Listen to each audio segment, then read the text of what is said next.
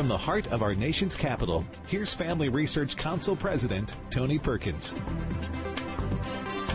Well, hello everyone, and welcome to Washington Watch. Coming up on this Tuesday edition, more on the atrocities in Ukraine as President Zelensky addressed the UN Security Council earlier today. There is not a single crime that they would not commit there. The Russian military searched for and purposefully killed anyone who served our country. They sh- uh, killed, shot and killed women outside their houses when they just tried to call someone who is alive. They killed entire families, adults and children, and they tried to burn the bodies. Does the evidence suggest prosecutable war crimes? We'll get an answer from Lieutenant General Jerry Boykin, Executive Vice President here at the Family Research Council. What else can the U.S. do to aid the Ukrainians? We'll be joined by Texas Congressman Pat Fallon, a member of the House Armed Services Committee. I'll also get the latest on the proposed lifting of the Title 42 pandemic restrictions on the southern border. And dueling messages on Supreme Court nominee Ketanji Brown Jackson. Every day we move closer to Judge Jackson's confirmation. The case and likelihood of her confirmation grows stronger and stronger and stronger. That was Senate Democrat leader Chuck Schumer, but Senate Republican leader Mitch McConnell continued to lay out why Jackson is a problem for Republicans. They said it was important for the Senate to change the ground rules, and there was no obligation to confirm someone just because they are scholarly or erudite. Democrats decided that pure legal qualifications were no longer enough. they wanted judicial philosophy on the table. Texas Senator Ted Cruz, a member of the Senate Judiciary Committee, put it more bluntly. If the questions were hard, it is because her record is at the extreme. There have been 115 men and women who have served on the Supreme Court. If Judge Jackson is confirmed, I believe she will prove to be the most extreme and the furthest left justice ever to serve on the United States Supreme Court. Senator Cruz joins us later here on Washington Watch. Also, we were told that it never happens. It is a solution in search of a problem. That is how those on the left have responded to efforts of pro life lawmakers over the last several years to at least draw the line at infanticide by passing the Born Alive Infant Protection Act. The measure simply says if a baby survives an abortion attempt and is born alive, it should be given medical care, not killed. Well, the evidence may be right in front of them that the law is needed. FRC's Mary Szoch is here to explain. And we'll continue that discussion with Missouri Congresswoman Vicky Hartzler chairman of the House Values Action Team. The website, TonyPerkins.com, it's all archived. It's a great place to direct your friends if they want news and information right from the newsmakers. Our verse for today, coming from our Stand on the Word Bible reading plan, is Deuteronomy 6, verses 5 through 7. You shall love the Lord your God with all your heart, with all your soul, and with all your strength. And these words which I command you today shall be in your heart. You shall teach them diligently to your children and shall talk of them when you sit in the house, when you walk by the way, when you lie down, and when you rise up. This is the Jewish Shema, Judaism's basic confession of faith. Number one, it's a declaration that there is no other God but Yahweh. He and He alone should be the object of our worship and devotion. And we are to be consumed with teaching our children to do the same. When we sit, walk, lie down, and rise up, this is communicating to us that teaching our children to know God is not a pastime, it's our purpose. I invite you to join us in our two-year Bible reading plan. Go to frc.org slash Bible. I also invite you to join me each morning at 8:44 a.m. Eastern Time for a daily devotional based upon the daily reading. You can find it either at tonyperkins.com or on my Facebook page. Ukrainian President Vladimir Zelensky addressed the UN Security Council today, emphasizing both his call to hold Russia accountable for war crimes and his pleas for more support from the UN to help fight the ongoing war. Joining me now to discuss this is FRC's Executive Vice President, Lieutenant General Jerry Boykin, a founding member of the Army's elite Delta Force and former Deputy Undersecretary of Defense for Intelligence, who in 1997 was tasked with capturing war criminals in the Balkans. General, welcome back to Washington Watch. Thank you very much, Tony. I'm glad to be with you.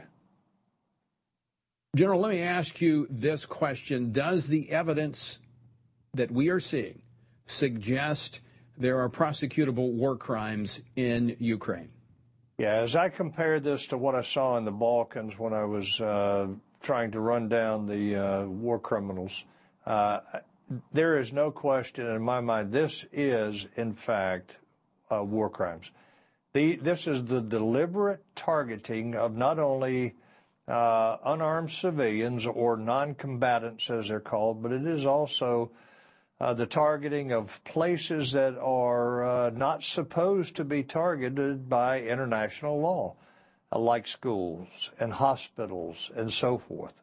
So I don't think there is any question that you have massive amounts of war crimes that are being conducted here.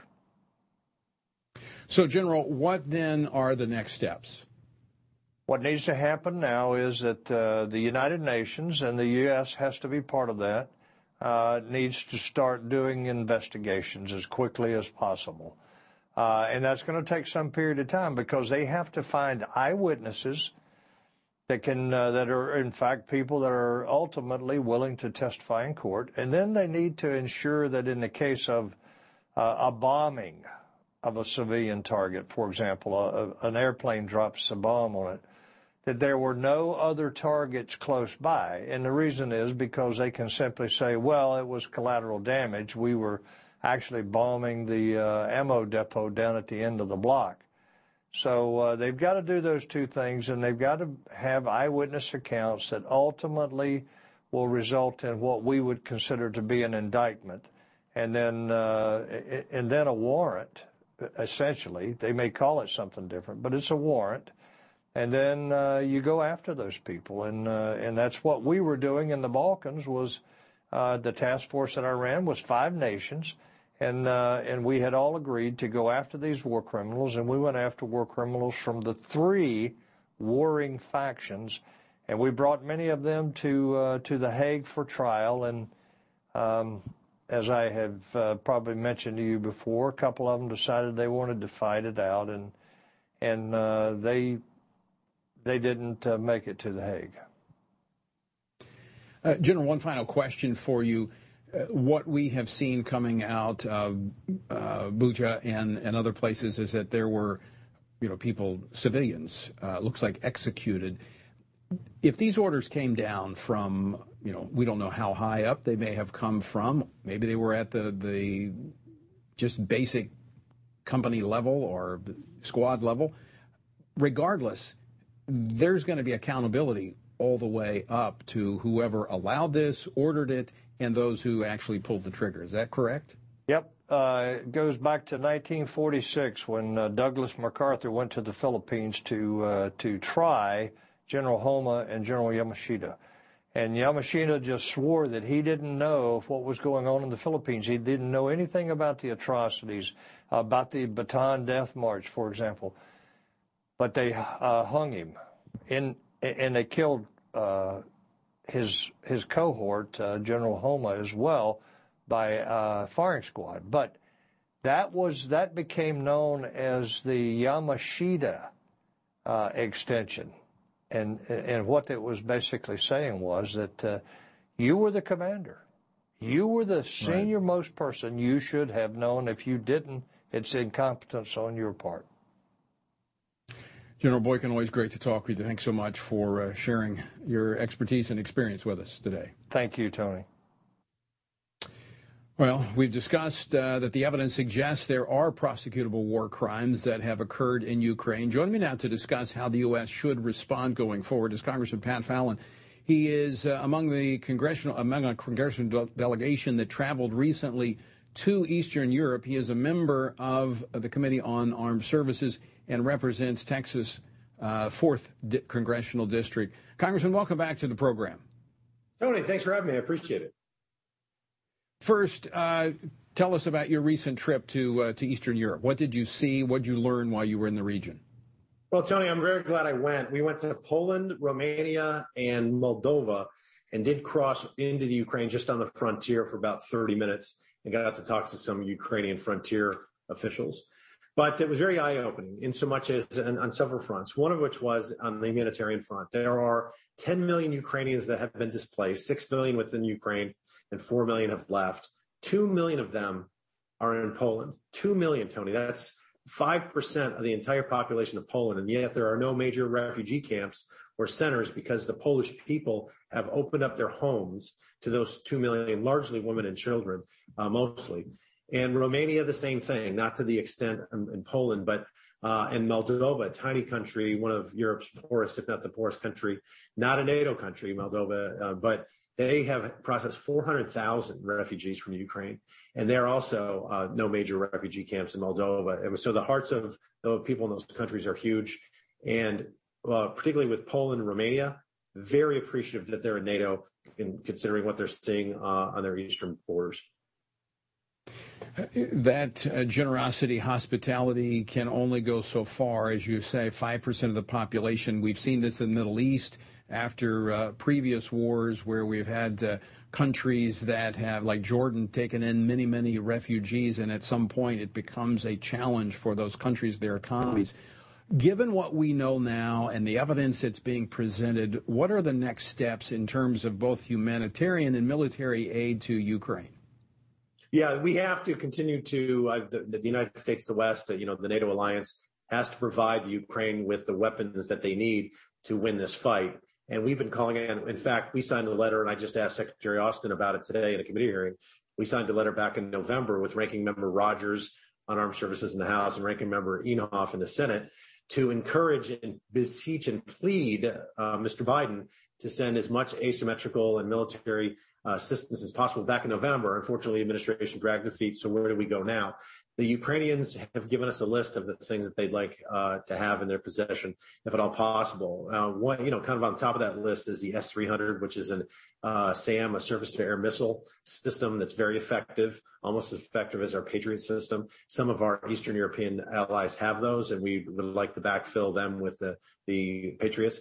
But we also need to continue to give them new javelins and the Stingers, um, but also um, switchblade drones that can, can loiter in the air and then deliver munitions very accurately deep into enemy territory. That's one of the reasons why the Russians were, you know, pretty much stopped in their tracks north and uh, west of Kiev. They couldn't encircle it because, first of all, the will of the Ukrainian uh, people and their military has been extraordinarily strong. They have a high morale. But as you just mentioned, Tony, this cannot go on forever. So we need to also provide them with economic assistance and humanitarian assistance as well. Uh, Congressman, we're up against the break, like 30 seconds. You've been very outspoken about rescinding Title 42 that has been used to stem the tide at the border. Democrats now coming on board saying, yeah, we need to keep that in place. But is it enough to see this administration reverse course? Do you think they'll reverse course, or are they going to rescind Title 42? Uh, yeah, I think they'll rescind it, Tony. Unfortunately, what Joe Biden's administration had proven is they take a left turn at every given opportunity. Uh, and you see the Democrats knowing that it's going to be, it's already a catastrophe. I don't know what the next uh, superlative is that we use beyond catastrophe, but that's what we're looking at if we rescind Title 42. All right, Congressman Pat Fallon, always great to talk with you. Thanks so much for joining us today. Thanks, Tony. God bless you. All right, folks, stick with us. On the other side of the break, the Biden administration uh, they don't want to touch the NCAA when it comes to biological men swimming in women's swimming meets, but they're all ready to jump in the classroom in Florida. We're going to talk about that next with Meg Kilgannon. Don't go away. Back with more right after this.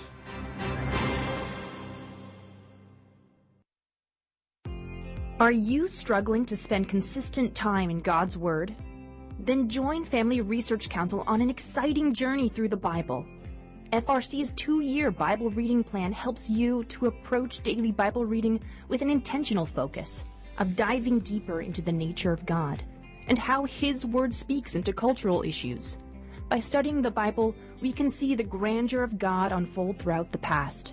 The Stand on the Word reading plan takes you through daily scripture in an engaging manner to help you stay grounded in God's truth. All wisdom comes from God, and He has given us the Bible as a way to understand the world. Start this adventure today with Family Research Council. When you sign up, we'll text you every Sunday with daily passages and questions that help prepare you for conversations with your friends and family. To begin this journey, visit frc.org/bible. With the current division and confusion of our culture, It is so important for Christians to root ourselves in the truth of God's Word so that we are prepared to give a reason for the hope that we have. For this purpose, Family Research Council launched the Center for Biblical Worldview. The center applies the Bible and the historical teachings of the Church to current issues. This helps Christians understand and live by a biblical worldview, know why Scripture must be authoritative, and equips believers to advance and defend the faith in workplaces, schools, communities, and the public square. The experts at the center address and provide resources on issues like religious liberty, abortion, voting, marriage, and sexuality. To access free resources like the Biblical Worldview series, go to frc.org/worldview. To get highlights of the latest work of the Worldview Fellows, including blogs, interviews, and publications, sign up at frc.org/subscriptions. At Family Research Council, it is important to us that we stay connected with you and that you stay informed. With the increase in tech censorship of conservatives and Christians, we've decided to be proactive to make sure we don't go completely dark due to censorship. That is why we've created a tech subscription platform. If we get canceled, you can stay informed and still find updates on faith, family, and freedom. How? Just text STAND to 67742 to sign up for our text alerts, and you will get FRC's content straight to your phone. Again, just text STAND to 67742, and you will get special alerts on the biggest stories of the day. You can stay informed with just a simple text. We want you to be able to stay connected with like minded community and to always have access to our content. Stay connected and informed. Just text STAND to 67742.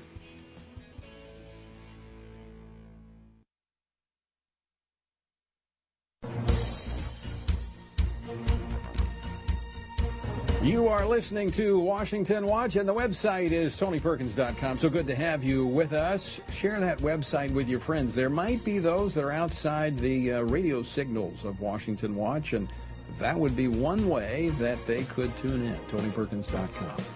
Right, despite an ongoing war in Europe and inflation like we haven't seen in 40 years here at home, the Biden administration continues its laser like focus.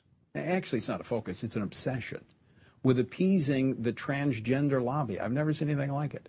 They've launched an all out attack on the common sense parental rights in education bill recently passed in Florida. And then, what about this new law in Florida? At what age does the White House think that students should be taught about sexual orientation and gender identity? Well, I would say, uh, first of all, Peter, um, we have spoken to uh, the Don't Say Gay bill in the past, I believe is what you're referring to, and made clear that uh, as we look at this uh, this uh, this law, uh, what we think it's a reflection of is politicians in Florida propagating misinformed, hateful policies that do absolutely nothing to address the real issues. The real issues the real issues are parents do not want radical leftists indoctrinating their children in kindergarten. We're talking about kindergarten, first grade, second grade, and third grade. Did you notice she could not answer the question?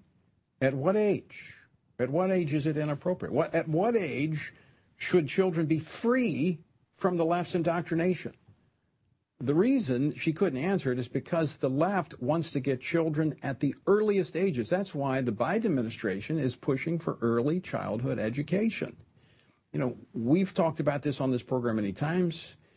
George Barna, in his research, has put compelling evidence forward that a worldview is formulated between 15 months of age and 13 years. They want to get to the minds of children as early as possible. Joining me now to discuss this is Meg Kilgannon, Senior Fellow for Education Studies here at the Family Research Council. Meg, welcome back to the program. Hi, Tony. Thanks for having me back.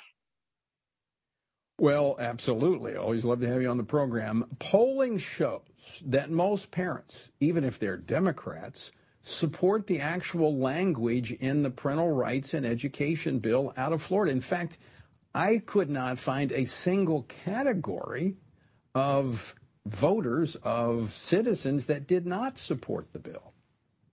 That's absolutely true because parents, by and large, understand that there is an innocence of childhood that is sacrosanct and it is something that needs to be protected and parents want to protect that innocence. And so too often parents are willing to sort of to, to, outsource sex education because of their natural inclination to not want to broach these topics with children. We'll let the experts handle it. Well, the expert handling this topic is you, the parent, because God gave these children right. to you. And you know how they got here and you know how to discuss this with them. Um, it's not something that you should be outsourcing and it's nothing we should be ashamed of discussing with our children. God's plan for human sexuality is beautiful. And it's only when, when people who don't understand that plan try to educate children about it, that's when you have all these problems. That's when Jen Psaki has to read from her notes because she is telling a lie. Um, she is not telling the truth.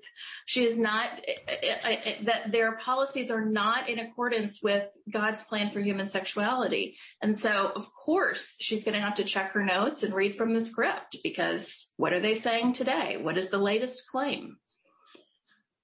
You know, it's a really important point that you made that parents need to be having these conversations with their children. You know, of course, I'm constantly talking about how we need parents to talk to their children about God, about what he, who he is, what he's done for us, and what he expects from us. But we also need to talk about the practical things, and and that is a part of educating our children. Because look, I'm telling you, we've we've discovered that Disney is all too eager to talk to your kids about sex, but uh, you know their version's a little goofy. It's going to come out, uh, everything's going to be all twisted and upside down. This, there's a fixation of this administration on the transgenderism and in particular children. And, and, I go back to what I just said a few moments ago. I think it is because they know that these are the formative years and they want to shape the minds of these children because then, just as the scripture says, train up a child when they're young in the way that they should go, and when they're old, they won't depart from it. So, what they're trying to do is get them on the wrong track early. That's right. And we we all need to be aware, even though this can seem so, somewhat nerdy and out of touch, we need to be aware that this this need to talk to children about sexual matters is because these people have bought into a philosophy called queer theory. And that means that that is a tool for revolutionizing society. It's a part of cultural Marxism. So because Americans don't respond to a socialist message for economic reasons, although perhaps we will start in this economy, traditionally we've had a strong economy in the United States and those arguments haven't resonated with Americans. So they decided to use cultural Marxism to foment revolution through cultural means by having a, an oppressor versus oppressed class structure argument. And that's why we have critical race theory, queer theory, all these critical examinations and philosophies that are taught in education schools now are the, the end result of that, that the reason that this is such a push is because they want to turn our children into activists. They want yeah. a revolution. And it sound, that sounds kind of crazy. It's, it's a little, it's crazy and nerdy all at the same time, but it is absolutely true. And the easiest place to see it is in this complete obsession with talking to children about sexual matters, excluding parents deliberately and being outraged at the thought that they would be prevented from having access to children um, to talk about these things and, and have to check with parents first. Yeah, you know, I've, I've been criticized. yeah, I, have been criticized for saying this, but I, I, I can't see it any other way. I mean, this is the ultimate rebellion against God. Uh, you know, we've denied him as the creator. We've kicked him out of our schools. No longer prayer, no longer Bible reading. I mean, I can remember my third grade teacher having the Bible on the desk and reading it no more. But this is the ultimate in rebellion, saying that you did not only did you not make me, but I will define who I am myself, my own gender. Uh, this is uh, a dangerous place for a culture to be. Meg Kilgannon, thanks so much for uh, joining us today. Thank you for having me, Tony. All right, coming up next, the most liberal member of the court ever. That's what Senator Ted Cruz says if uh, Judge Jackson is confirmed. He joins us next to talk about it. Don't go away. What is religious liberty and why should you care about it? Simply put, religious liberty is the freedom to choose your religious beliefs and to live according to those beliefs. Why should we care about this freedom? At Family Research Council, we care about religious freedom because we believe that it is an inherent human right that all governments have an obligation to protect. Tragically, not all governments do. Religious persecution is a tragic reality around the world that is not often acknowledged by the media even though attacks on people of all faiths continue to increase globally. In Scripture, God calls Christians to pray and care for the persecuted church, the downtrodden, and those who cannot help themselves. Therefore, we must be advocates for those persecuted for their faith. To access Family Research Council's latest resources and to learn more about religious freedom and what you can do to help the persecuted, go to frc.org slash religious liberty. Do you want to be able to stay up to date on conservative news? Are you looking for Christian resources to help you stay politically engaged? Then download Family Research Council's Stand Firm app. With all of our content available at your fingertips, you will conveniently be able to stay up to date throughout your busy day. The Stand Firm app will give you access to a variety of resources, such as our most recent episodes of Washington Watch with Tony Perkins, tweets, and other social media posts, and our latest blogs, updates, and publications. Additionally, you will have the opportunity to take action and make your voice heard by contacting your elected officials on the issues that most concern you. Visit the App Store on your smartphone or mobile device and search Stand Firm to download Family Research Council's official Stand Firm app.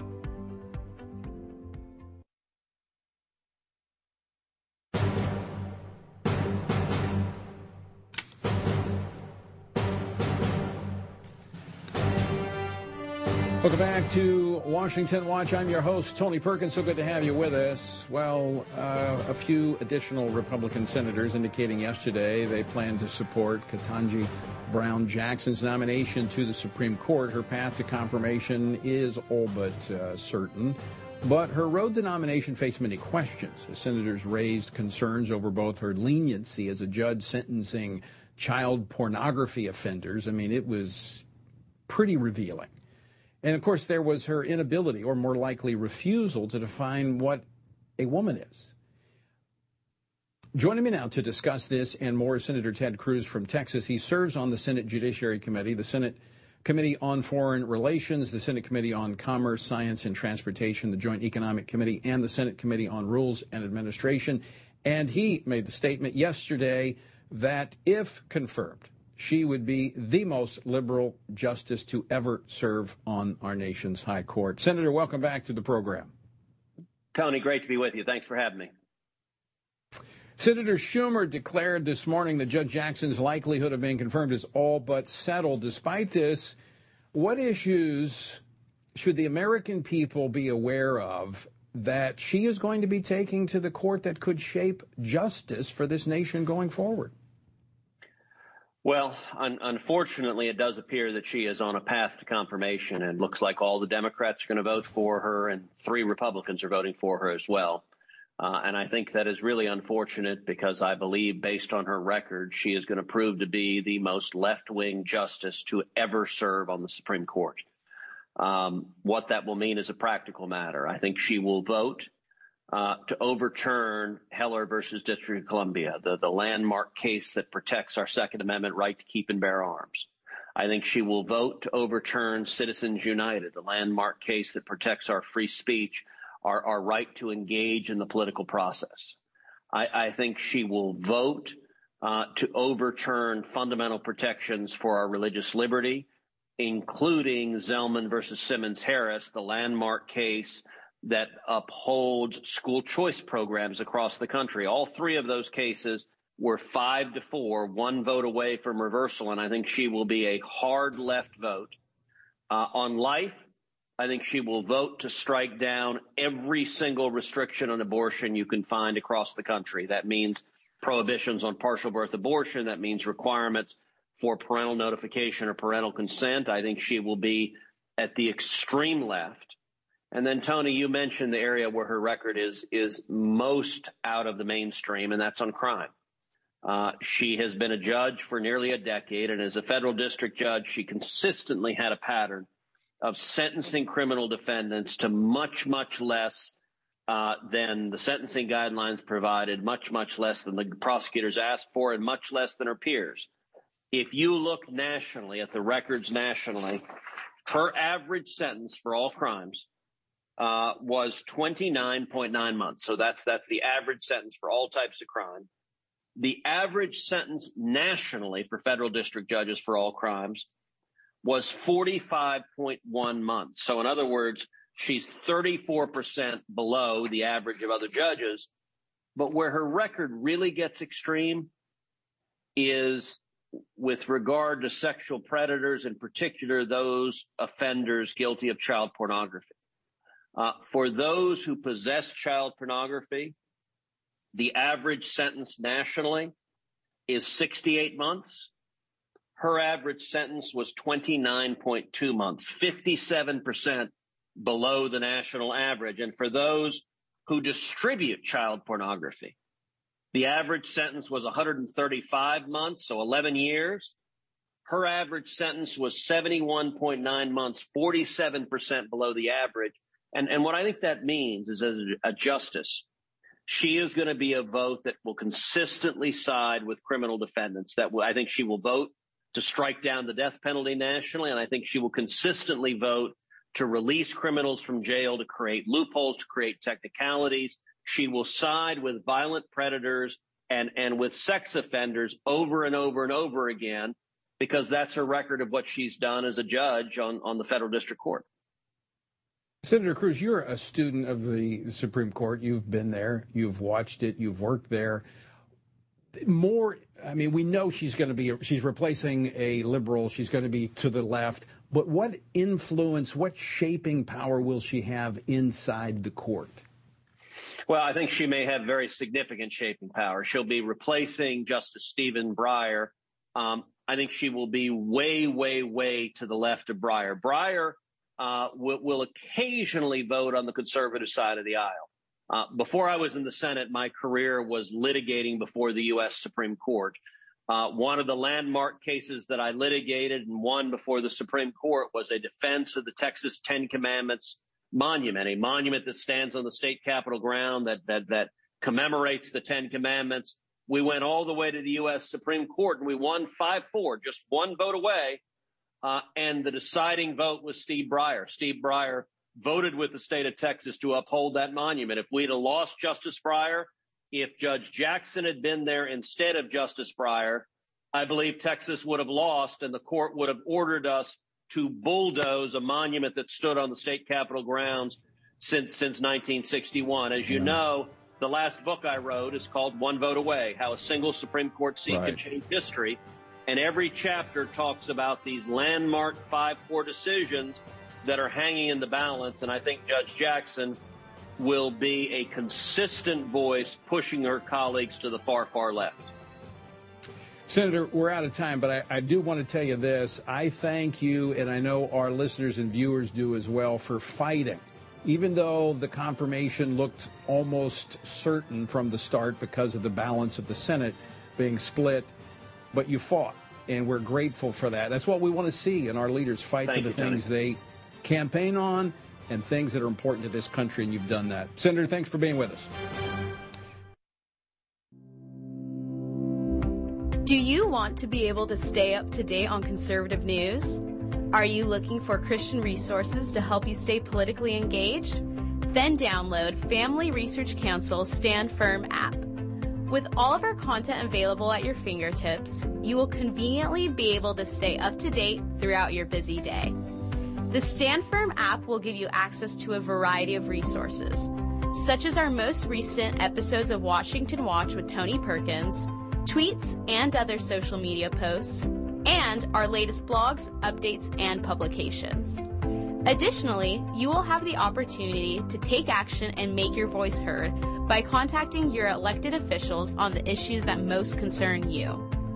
Visit the App Store on your smartphone or mobile device and search Stand Firm to download Family Research Council's official Stand Firm app. What is religious liberty and why should you care about it? Simply put, religious liberty is the freedom to choose your religious beliefs and to live according to those beliefs. Why should we care about this freedom? At Family Research Council, we care about religious freedom because we believe that it is an inherent human right that all governments have an obligation to protect. Tragically, not all governments do. Religious persecution is a tragic reality around the world that is not often acknowledged by the media, even though attacks on people of all faiths continue to increase globally. In Scripture, God calls Christians to pray and care for the persecuted church, the downtrodden, and those who cannot help themselves. Therefore, we must be advocates for those persecuted for their faith. To access Family Research Council's latest resources and to learn more about religious freedom and what you can do to help the persecuted, go to frc.org slash religious liberty. Attention university students. Are you looking for an internship that will help you grow as a Christian leader and allow you to positively influence the culture? Then Family Research Council's internship program is for you. FRC's life changing 12 to 15 week internship program will prepare and equip you for the next step in your professional journey. You'll enjoy a speaker series focusing on careers and callings, lectures from prominent conservative leaders, and weekly biblical worldview training. All of these offerings were created to aid you in your personal and professional development.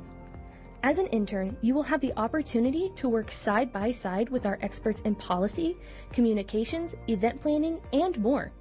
The real world experience you gain will prepare you to pursue a career of influence and make a difference wherever God calls you. This paid internship offers fully funded housing in the heart of downtown DC, giving you the chance to experience our nation's capital. Visit frc.org/internships to apply.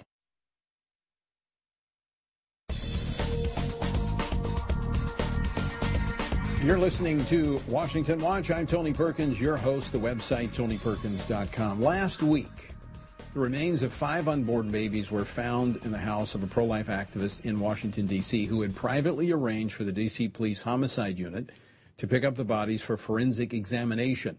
Their deaths are possibly the result of partial birth abortions or infanticide that took place at a Washington surgery center. The D.C. medical examiner has refused to conduct autopsies, and a police official told reporters these babies were aborted in accordance with D.C. law.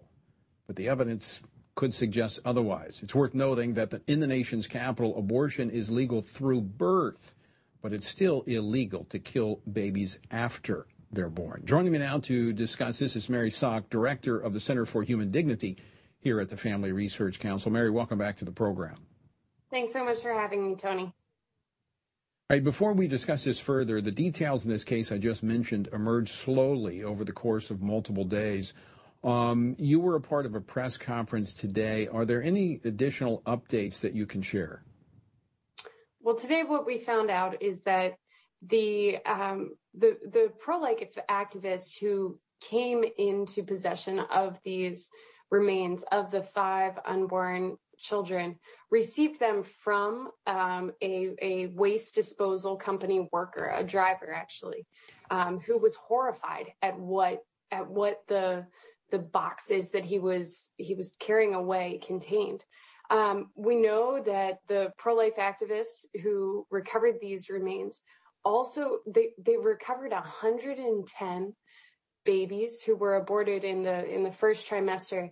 And then the five uh, young baby boys and baby girls who were born very late term um, the the their their remains were were found almost completely intact. Those are the pictures that have been have been widely circulating and and causing speculation as to whether or not these babies are, not, in fact, the victims of abortion, but instead um, are the victims of either infanticide or partial birth abortion, which is illegal throughout the United States.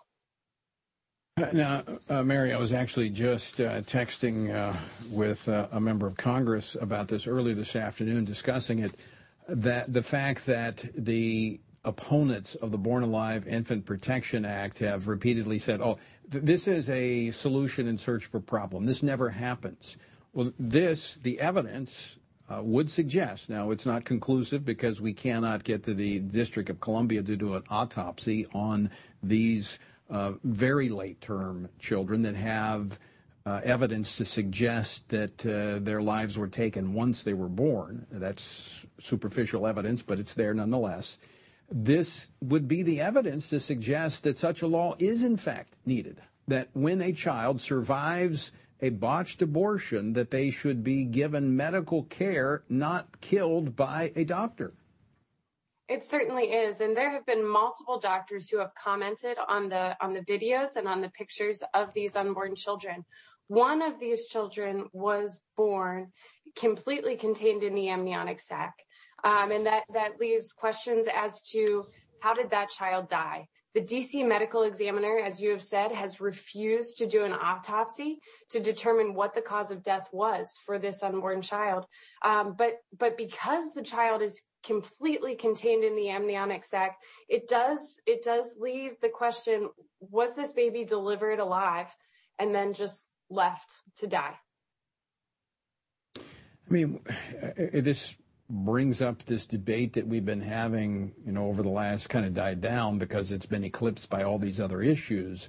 Uh, but we had about 200 and uh, a little over 200 members, 205, I think, uh, the final last number of uh, maybe more, f- signing a discharge petition for the Born Alive Infant Protection Act in the House of Representatives. But Nancy Pelosi has refused to uh, just allow a vote on the bill. But I mean, this this speaks volumes about the character of our country that in our nation's capital, very well within within walking distance of the capital itself, infanticide is being carried out. It really does, Tony, and and what we've seen is is really a determination on whose life has value based on on what what child is wanted and what child is unwanted. And, and that is evil to its cure, to its to its core. Um, we we have seen that the states of Maryland and the state of California have both uh, brought forth legislation. They're trying to pass legislation that would legalize infanticide in law. That would uh, that would legalize uh, the the death of a child during the perinatal period. Would, That would say there is no criminal penalty for that the perinatal period, the World Health Organization defines that as up to seven days after the birth of the child. Um, so we've seen, you know, this disregard for life that that has just swept our nation, and we must turn back. Well, you mentioned the World Health Organization just recently, last month, actually putting out a, a, a 210 page report with, I think, 25 different recommendations, and one of them demanding that countries that have gestational limits on abortion drop those and allow abortion all the way through uh, pregnancy. And so we see, you know, the United Nations moving in one direction. Fortunately, our court pending decision there that could actually turn back uh, this country to embracing a view that is more consistent with the sanctity of human life. It could, and and for those of our viewers who who are you know trying to encourage others to protect life in the womb, I I would encourage you to at least read the articles on what happened here in DC. Yeah. Uh, you know there are there are pictures that are attached to those, and those pictures are gruesome, and so viewer discretion of those is advised. But at the very least, read the article and hear what happened to these little little unborn babies. Um, who deserve protection. Absolutely. They should be welcomed into the world and protected by our laws. Mary Szoch, thanks so much for, uh, for joining us today. Thanks so much for having me. You know, this is, uh, again, the, the Lapsang, this Born Alive Infant Protection Act that has been waiting, waiting for, I think we're coming up on three years for a vote in the House. Nancy Pelosi refusing to allow a vote on this. Evidence right there in our nation's capital. And this is defining of the character of a nation. Infanticide. That's what we're talking about here. The evidence would suggest either partial birth abortion, baby partially born and then executed, or born alive and then its life taken. This this is a dangerous place for a nation to be. Something that should prompt all of us to pray and pray that God would move on the hearts of our leaders and certainly on the hearts of the court as they're about to hand down a decision. Well, joining me now to talk more about this is uh, one of our strongest pro life al- allies on Capitol Hill. She is the chairperson of the, uh, the House Values Action Team, and uh, she has been working tirelessly to pass the Born Alive Abortion Survivors Act. Uh, Congresswoman Vicky Hartzler. Uh, Vicky, welcome back to the program. Thank you, Tony. Good to be here you know, as you were advocating for this measure and we were pushing it through Congress, we kept hearing from Nancy Pelosi and her troops that we don't need it. Uh, this is a solution in search of a problem. Uh, this never happens. It's within walking distance of our nation's Capitol building that evidence suggests that infanticide is taking place. Oh, it's just heartbreaking and it is sickening. I mean, when this news came out, it just makes you want to cry that these little babies, first of all, didn't have the opportunity to live, but then they tried so hard and it looks like they did live. And then the abortionist killed them.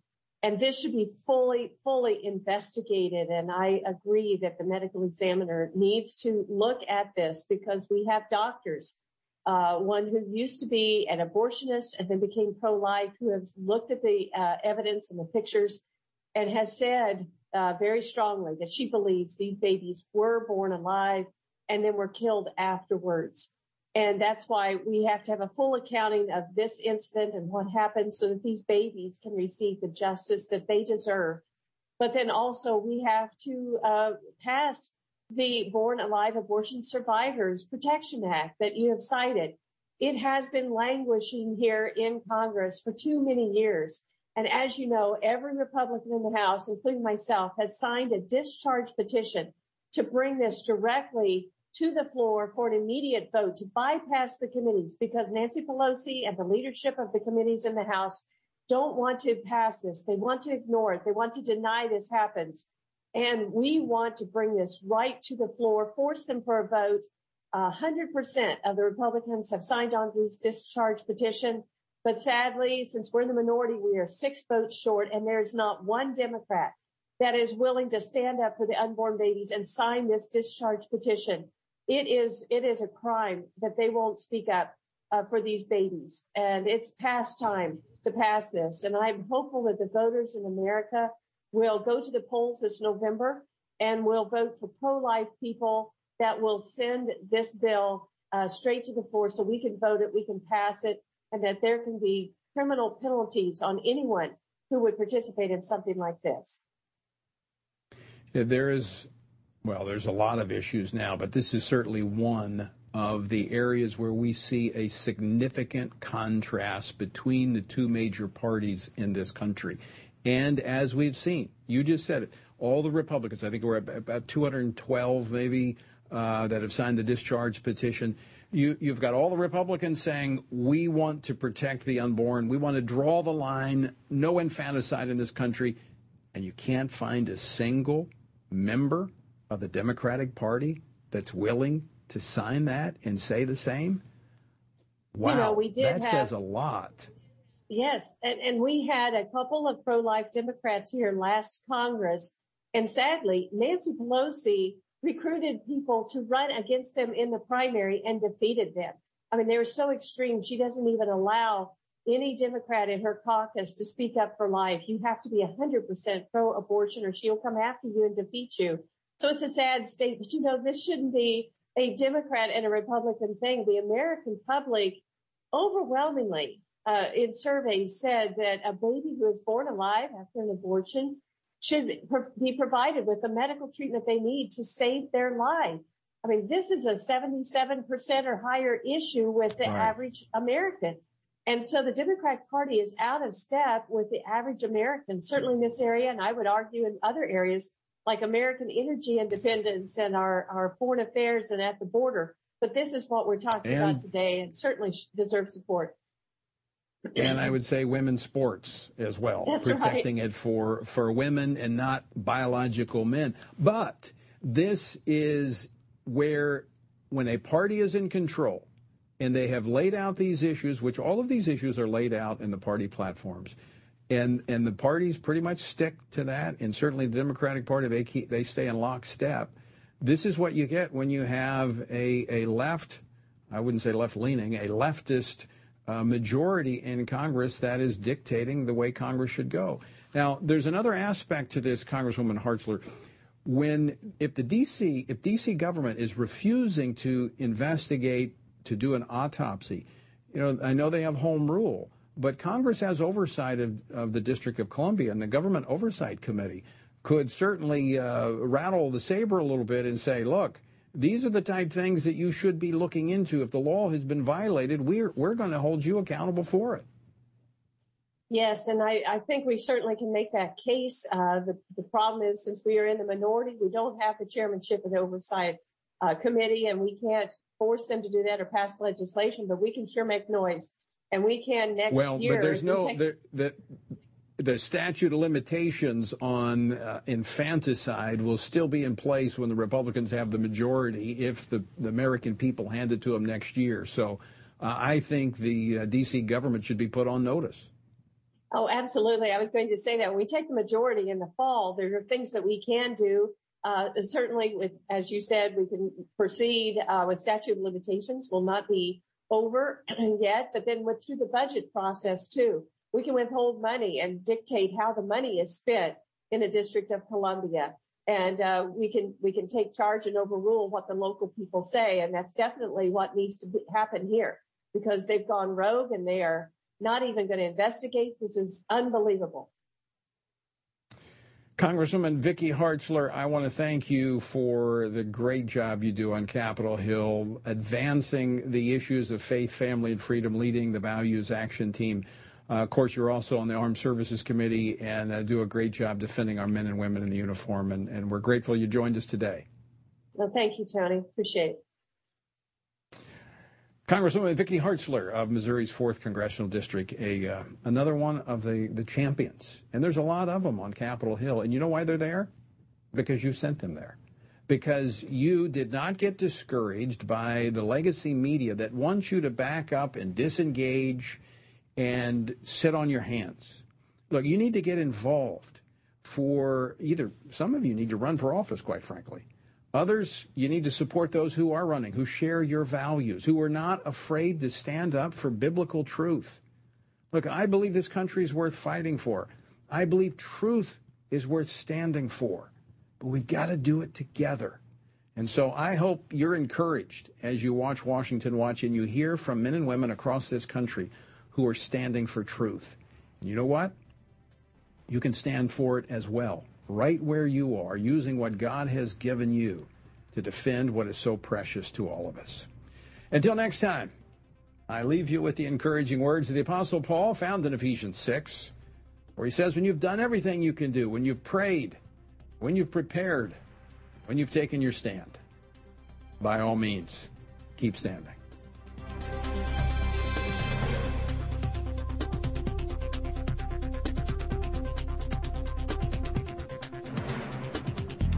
Washington Watch with Tony Perkins is brought to you by Family Research Council and is entirely listener supported. Portions of the show discussing candidates are brought to you by Family Research Council Action. For more information on anything you've heard today, or to find out how you can partner with us in our ongoing efforts to promote faith, family, and freedom, visit TonyPerkins.com.